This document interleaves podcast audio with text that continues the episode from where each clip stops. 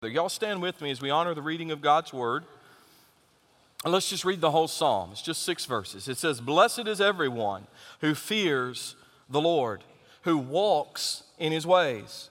When you eat the labor of your hands, you shall be happy. That's the same word, blessed. And it shall be well with you. Your wife, so now it's like turning to say men specifically, your wife shall be like a fruitful vine in the very heart of your house, your children like olive plants all around your table. Behold, pay attention, look out. Thus shall the man be blessed who fears the Lord. Great little bookends on that section.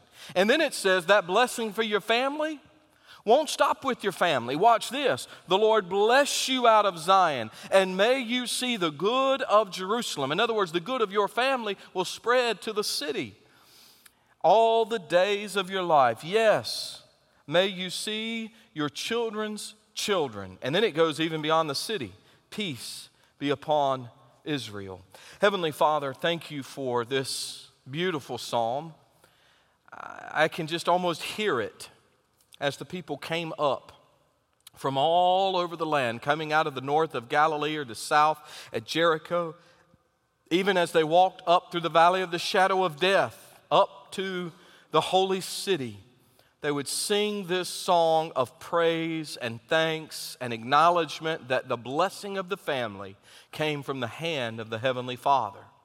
I pray today that you would speak not only to the men and fathers here, but to every Christian and every one that is maybe moving toward becoming a child of God.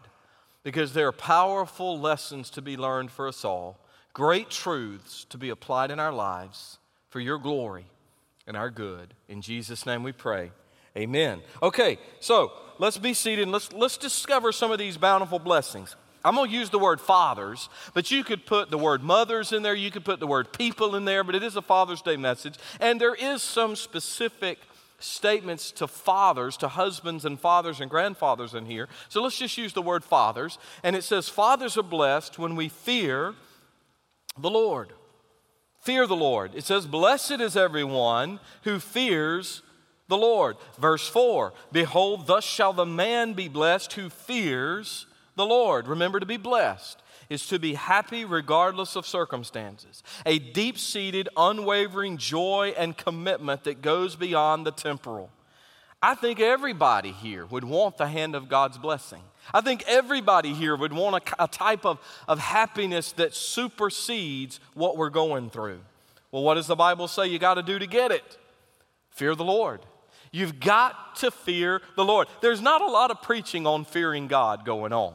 There's just not a lot. There's a lot about God's love and, lot, and about God's grace and about God's mercy and about God opening his arms wide to us, but very few preachers are saying, Fear the Lord.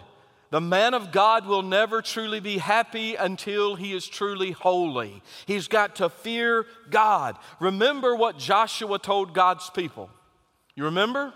Choose for yourselves this day whom you will serve. And he said, Are you going to go back and you're going to serve the Egyptian gods, little g, false gods on the other side of the river? Or are you going to serve the one true and living God? Do you remember the declaration? We used to have it on a wooden plaque in our house for many, many years. But as for me and my house, what does he say, church? That's it. We will serve the Lord. He's making a federal headship declaration as the patriarch, the father of the family. We, me and my crew, my family and I, we will serve the Lord. But what's very interesting about that, that's verse 15, Joshua 24. Verse 14 of Joshua 24, he actually says, You must fear the Lord. You must fear the Lord. Before you can serve the Lord, you must fear the Lord. And the word there for fear, uh, yalreh, if we were to say it in Hebrew, yalreh means to stand in awe of, to have great reverence, honor, and respect for. It doesn't mean I'm cowered in a corner. Oh, I fear the Lord, I fear the Lord. That's not at all what it means. It is that the great I am knows me by name. The great I am sent his only begotten Son, and he paid the price for my sin and your sin and the sin of the world. The great I am wants a relationship with me, the Father, the Son, the Holy Spirit. I am in awe of him. You see these beautiful East Tennessee sunrises or sunsets, or you go down by the lake or go to the beach and you are in awe of the one who created it. This last year, when God was painting the trees through the fall, and I'm in awe of this God who knows us and who loves us. It's a beautiful picture here. When we fear the Lord, when we understand who He is, we better understand who we are and how valuable we are. The God who did all of that, who created not just a million planets, but billions upon billions of worlds, that God knows you today. That God knows you're sitting here. That God knows what you're thinking of. So if your mind is on those Cracker Barrel pancakes, cut it out. Listen to the Word of God. He knows you. Let me give you a comparison and contrast. Now, I, y'all gonna have to be more honest than first service because those people act like they ain't never done nothing wrong. Now, listen to me. Have any of y'all ever had a fear when you see a police car and you know you were booking it, and either you come up on him with your radar or you see him in your rearview mirror coming in behind you? Anybody ever had that fear?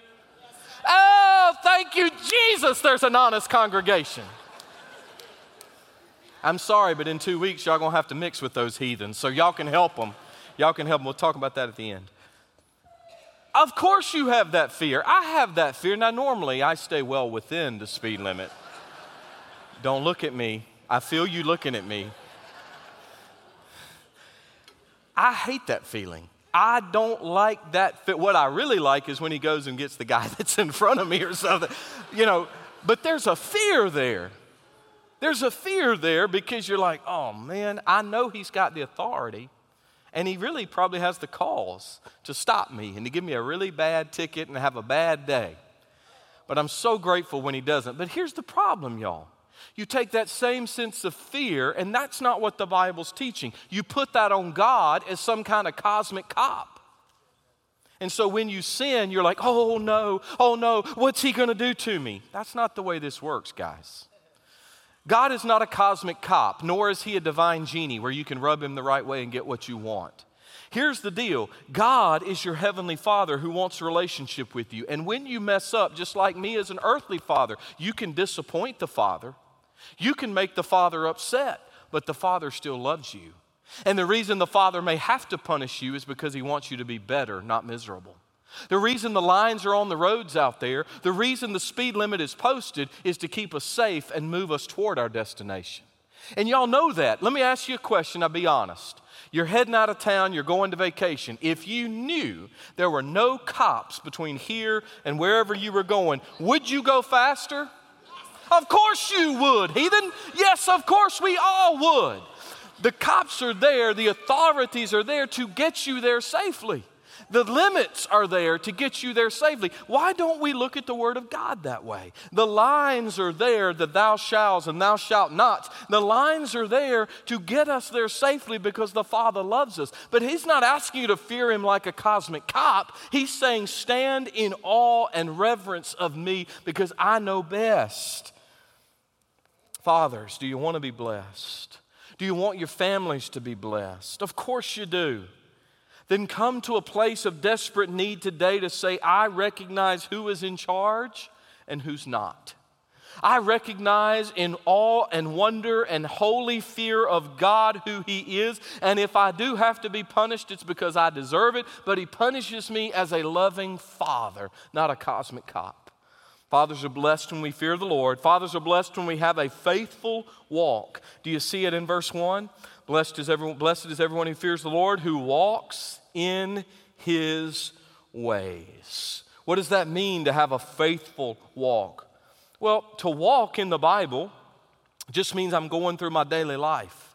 Now you say, Pastor, how do we do that? Well, the psalmist explains in the very first psalm, Psalm 1, he says this Blessed is the man who walks not in the counsel of the ungodly, nor stands in the path of sinners, nor sits in the seat of the scornful. Y'all, one of the biggest problems I had when I was getting in trouble, particularly as a teenager, and then even up to the, about the time I met Cindy, was some of the people I was hanging with.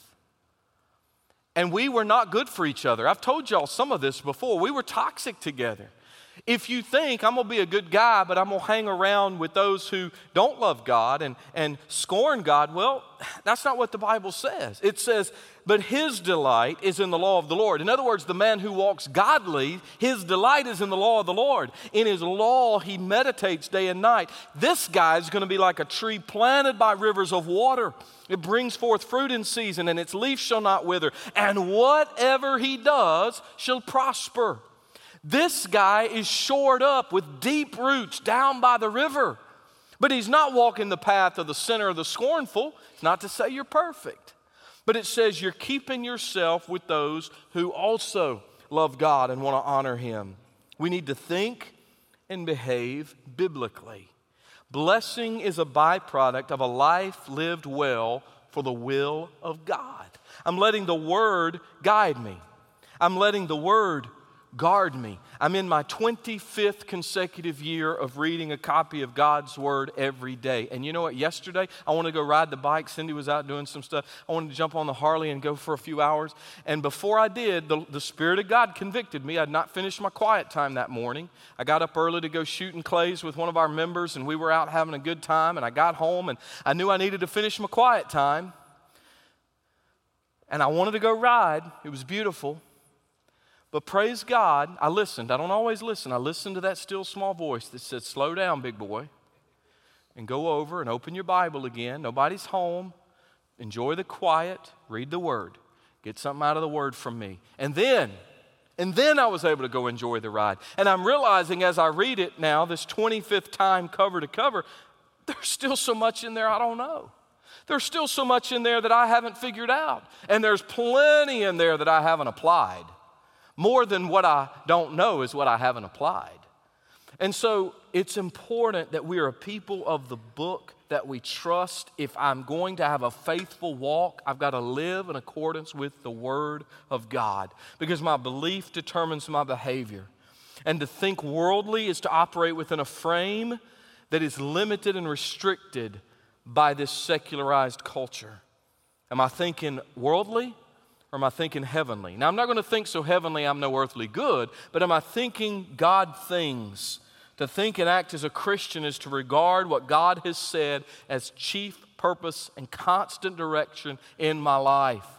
And I don't mind the boundaries because I have a good father who gave them to me. We had moved to Northwest North Carolina in 2003, become the pastor of Salem Baptist Church, and right out of the gate, of course, I'm telling them I love to hunt, I love to fish. You know that about me because it's just part of who I am. And I had a guy come up and he said, Hey, my dad has a big plot of land. Nobody's hunting on it, but I think he'll let you hunt. It's, 100, it's over 150 acres. If you want it, come meet me and dad out at the farm and we'll walk around and show you. Well, for the next decade, I had that farm on lease for one penny a year to the glory of God. And I cannot tell you how much fun I had on that land. But it started with this I met the member and I met his father. And they began to walk. And we took hours and hours and hours around this farm. And he walked me to every edge, all the way down to the Yadkin River, all the way up to the far east and the far west and the north. And he said, These are my boundaries. Now, there are other hunters out there, so be careful. But here's my boundaries. This is the marker. Some of it was marked, some of it I just had to mark. And I had to put up some notice so that I knew where to go. And he said, All of this is yours. And your friends and, and your children if you want to bring them, which I did. I never once complained when he said, Okay, my property stops here. Don't go there. My, I never said, Oh man, I wanted to put a stand over there. Never once. I was so thankful I am to this day so thankful because years later, five or six years after that, no, it was, no, it was more than that actually. Uh, Bobby started going with me in the woods, and little Bo, at six years old, in one of my, my easiest stands to get to, harvested his first deer with a crossbow at six. The crossbow was as tall as him. It was awesome. And we had so many, me and my friends had so many good memories on that land. Fed my family for a decade on that land. Had way more deer meat than we had beef. And I know some of y'all are thinking, ugh, eating a deer. I promise you, it's cleaner than that cow you're munching on from McDonald's. So here's the thing it was a blessing. And, I, and if you want to be a blessing and you have some land and you want to come talk to your pastor afterward, praise God. I ain't playing. Listen, it's the it, it's it's a blessing, and I never once complained about the boundaries because they were there for my good. And look at all that I had. Look at all that I could enjoy, and my buds and, and my son. Look at all that we could enjoy. It's an incredible thing that He gave us, a blessing from the Father. And sometimes we're so concerned looking at our Father's boundaries that we miss His blessings. Quit that. God has given you so much. Your father has been so faithful, but you're going to have to walk with him, just like I walked with that man and his father. And he said, Don't go here. And then years later, I take my son by the hand and I say, Now, Bo, we can't go over there. Okay, Dad. Now, Bo, we can go here, but we can't go over there. Okay, Dad. See, it was passed to me. And then it was my joy to pass it to my son. Well, Dad, what, we want to go to the other side of this field. No, no, son, that's, that won't work. We can't go over there. Of course, most kids, but I want to. You tell me I can't, so now I want to. Well, that's not the way this works, y'all. So, fathers are blessed when we fear the Lord, when we have a faithful walk. We are blessed when we have fruitful labor. Notice this it says, when you eat the labor or the work, if you will, um, the fruit of your labor. When you eat the labor of your hands, you shall be happy. The same word for blessed. And it shall be well with you. And he goes on to talk about a fruitful wife like a vine and children like olives. So, what is this talking about? It says you got to put your hand to the plow and have fruit from your work. You can't just sit back and say, Bless me, God. You got to put your hands to it and you got to work it 2 Thessalonians 3:10 Paul said, "For even when we were with you, we commanded you this: if anyone will not work, neither shall he eat." It's 1 Timothy 5:8. If anyone does not provide for his own and especially of his household, he has denied the faith and is worse than an unbeliever. If you can work, put your hand to the plow. We know God's plan for us fathers is to provide for our family, to be a physical provider, a provider of security, a provider of welfare and peace of the home. But men, listen to me well. If you think you can just give your wife and kids stuff, and then in so doing you've met your obligation as a father, you are wrong.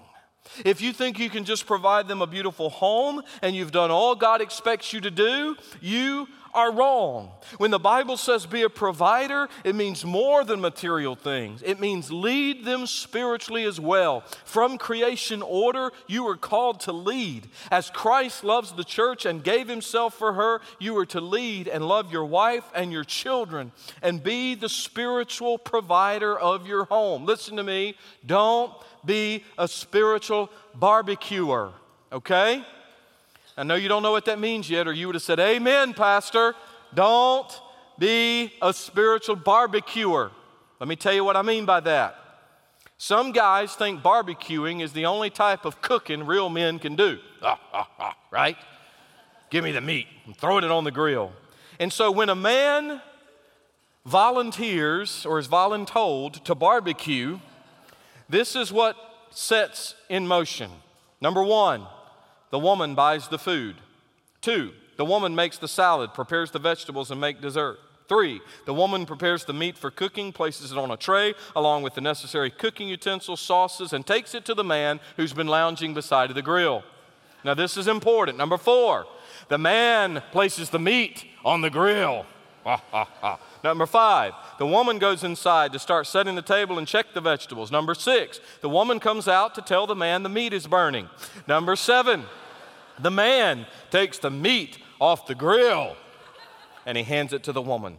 Number eight, the woman prepares the salad, bread, utensils, napkins, condiments, drinks, and brings them to the table. Number nine, after eating, the woman clears the table and does the dishes. Number 10, everyone praises the man and thanks him for his amazing cooking efforts. And finally, number 11, the man asks the woman how she enjoyed her night off. And upon seeing her annoyed reaction, the man concludes there's just no point in trying to please some women. Don't be a spiritual barbecuer.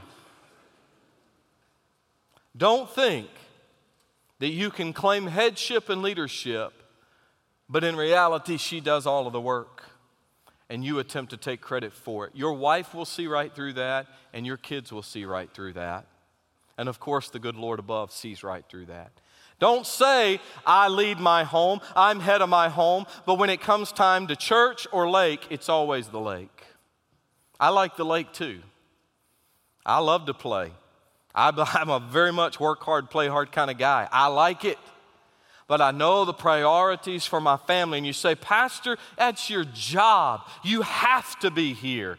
I'm telling you, God set this pattern in my heart as He is my witness, and that sweet gal and those kids are my witness. God set this pattern in my heart before He called me vocationally. And so we make choices, don't we? We choose. I'm just glad you're here today. The largest Sunday we ever had at Salem annually was Mother's Day, partly because we did baby dedications all on that day. The lowest attended Sunday we had almost every year, Father's Day. People would go to the lake. People would go away. And I'm glad you're here because I want you to know you can have fruitful labor. Don't be a spiritual barbecuer. Finally, let's end with this. Fathers are blessed when we have a family legacy. Just quickly, you'll see that what he talks about here is a legacy. Your wife shall be like a fruitful vine, fruitful vine, not ornamental vine. Your children like olive plants, and you'll be blessed when you fear the Lord. And from your blessing, it will spread to the city, and from the city, it will spread to the nation, even as you pass along the faith to your children and your children's children. It's a beautiful thing. When we fear the Lord and have a faithful walk and fruitful labor, we get a family legacy. Fruitful vine. Grapevines, in particular, were Jewish symbols of prosperity and abundant life. And he says, Men, your wife is not just some ornamental vine, she is fruitful, like Proverbs 31 teaches. She produces, she's productive because of your godliness, because of your faithfulness. It says, Not like thorns or thistles, not briars, but a fruitful vine. And husbands, listen to me. Fathers, listen to me. The greatest thing you can do for your children is love your wife as Christ loved the church. Let them see an example. Let the little girls see an example that says, I want my husband one day to love me like daddy loves mama. Let your boys see an example. I want to love a wife one day, if God grants it, as daddy loves mama. Let them see an example. You're not going to be perfect. None of us are. But when you fall, admit it. Be a big boy. Pull up your britches and get on with it. But lead by example example. Be sensitive, be loving, be supportive, and notice she's got to be a priority. And when she is, your children are like olive plants. I love olive plants. The olive tree is an amazing thing. We saw them there in the Garden of Gethsemane, which means olive or oil press. And what's amazing is if the root is good, you can cut that puppy to the ground, but the shoots will still come up. Things will come along to whack at you. Things will come along to try to cut you down. But in a faithful family with a legacy, the shoots of children and grandchildren will pop up in time if there is a good root system. And men, we are called to lay that down. See, my greatest work is not building a ministry. My greatest work is not building a church.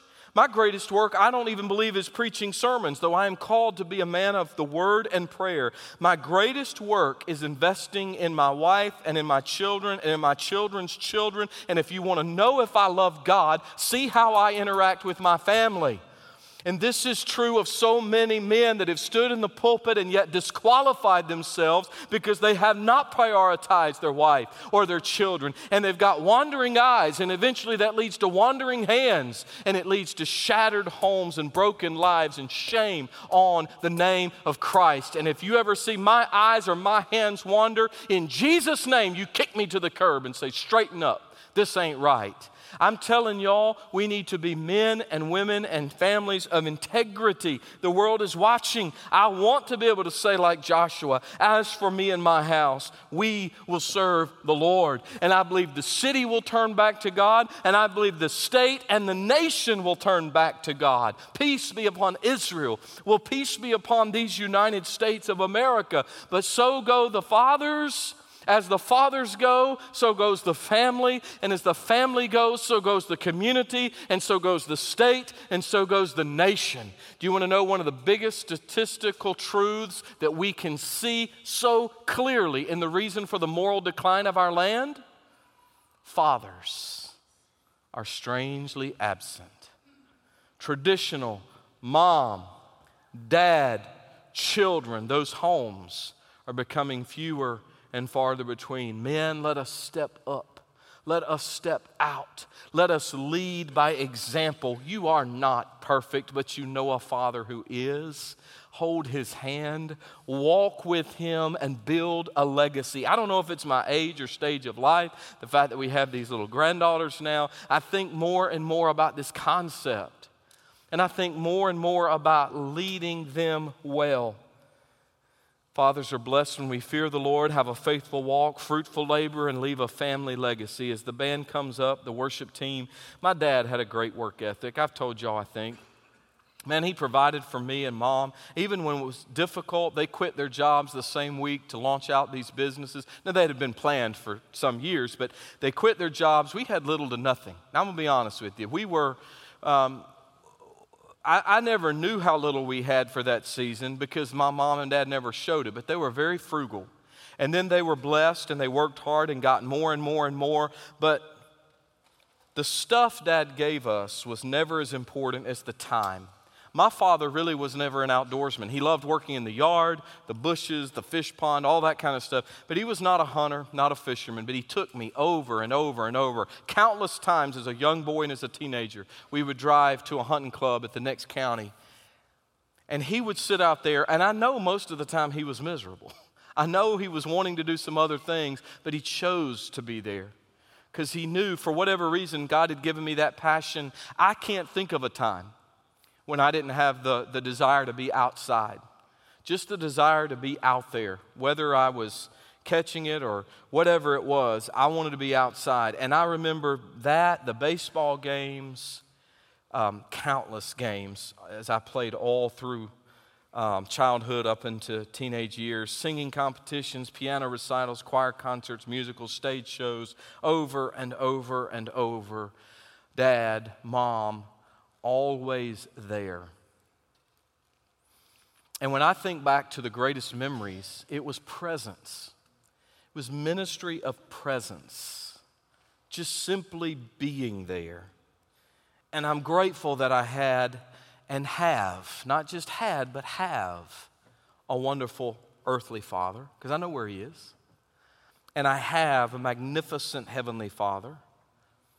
And men, if we will together choose to fear the Lord and trust God with a faithful walk and fruitful labor, I believe God will give us a family legacy.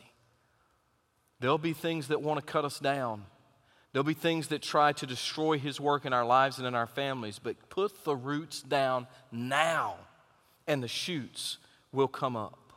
These are a few of the bountiful blessings for faithful fathers. Stand with me this morning. Now, here's what I want to do. If by chance your dad is around, uh, maybe you could choose to pray together.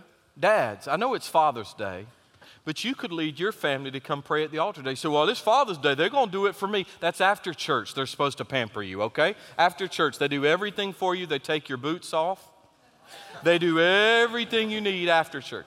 You could lead them to the altar to pray. You, you could go pray with your family. Um, you could pray for our Honduras team. We have a wonderful group of men heading out to Honduras this Friday. The work continues there. It's awesome work. Mike and Tim, John, Justine, so it's not just men. Uh, Brother Mike and uh, a, a, fellow named Chris. Uh, from Atlanta, although Mike said Hot Atlanta, so I don't know what he means by that. But um, a great team is going to Honduras to work with the Lindermans this week. You know, we're working all over the world, and so grace continues to go. You could pray for that team. You could just ask God to move in your family, to create a legacy. Now, you could also be praying for the state of fathers in this nation. It's tough, man. Some of you that are in those single parent homes, you know how tough it is. You precious ladies that have done the hard work, you know how important it is and how tough it is. So there's a lot of things we can pray about here. I'm, I'm personally also thanking God for what we've witnessed in these days in New Orleans and for the very strong conservative stance and being able to continue to walk together with our Baptist brothers. I think that's a good thing, it's a beautiful thing. And uh, I was deeply concerned last week at this time, so thank you for praying. Let's go to the Lord. Thank you so much for watching us today. God is doing absolutely amazing things in and through our Grace Baptist Church family. If you'd like to share anything the Lord is doing in your life, feel free to reach out to us through our website or our app. And if you're ever in the Knoxville area, come by and worship with us and our family of faith here at Grace Baptist Church.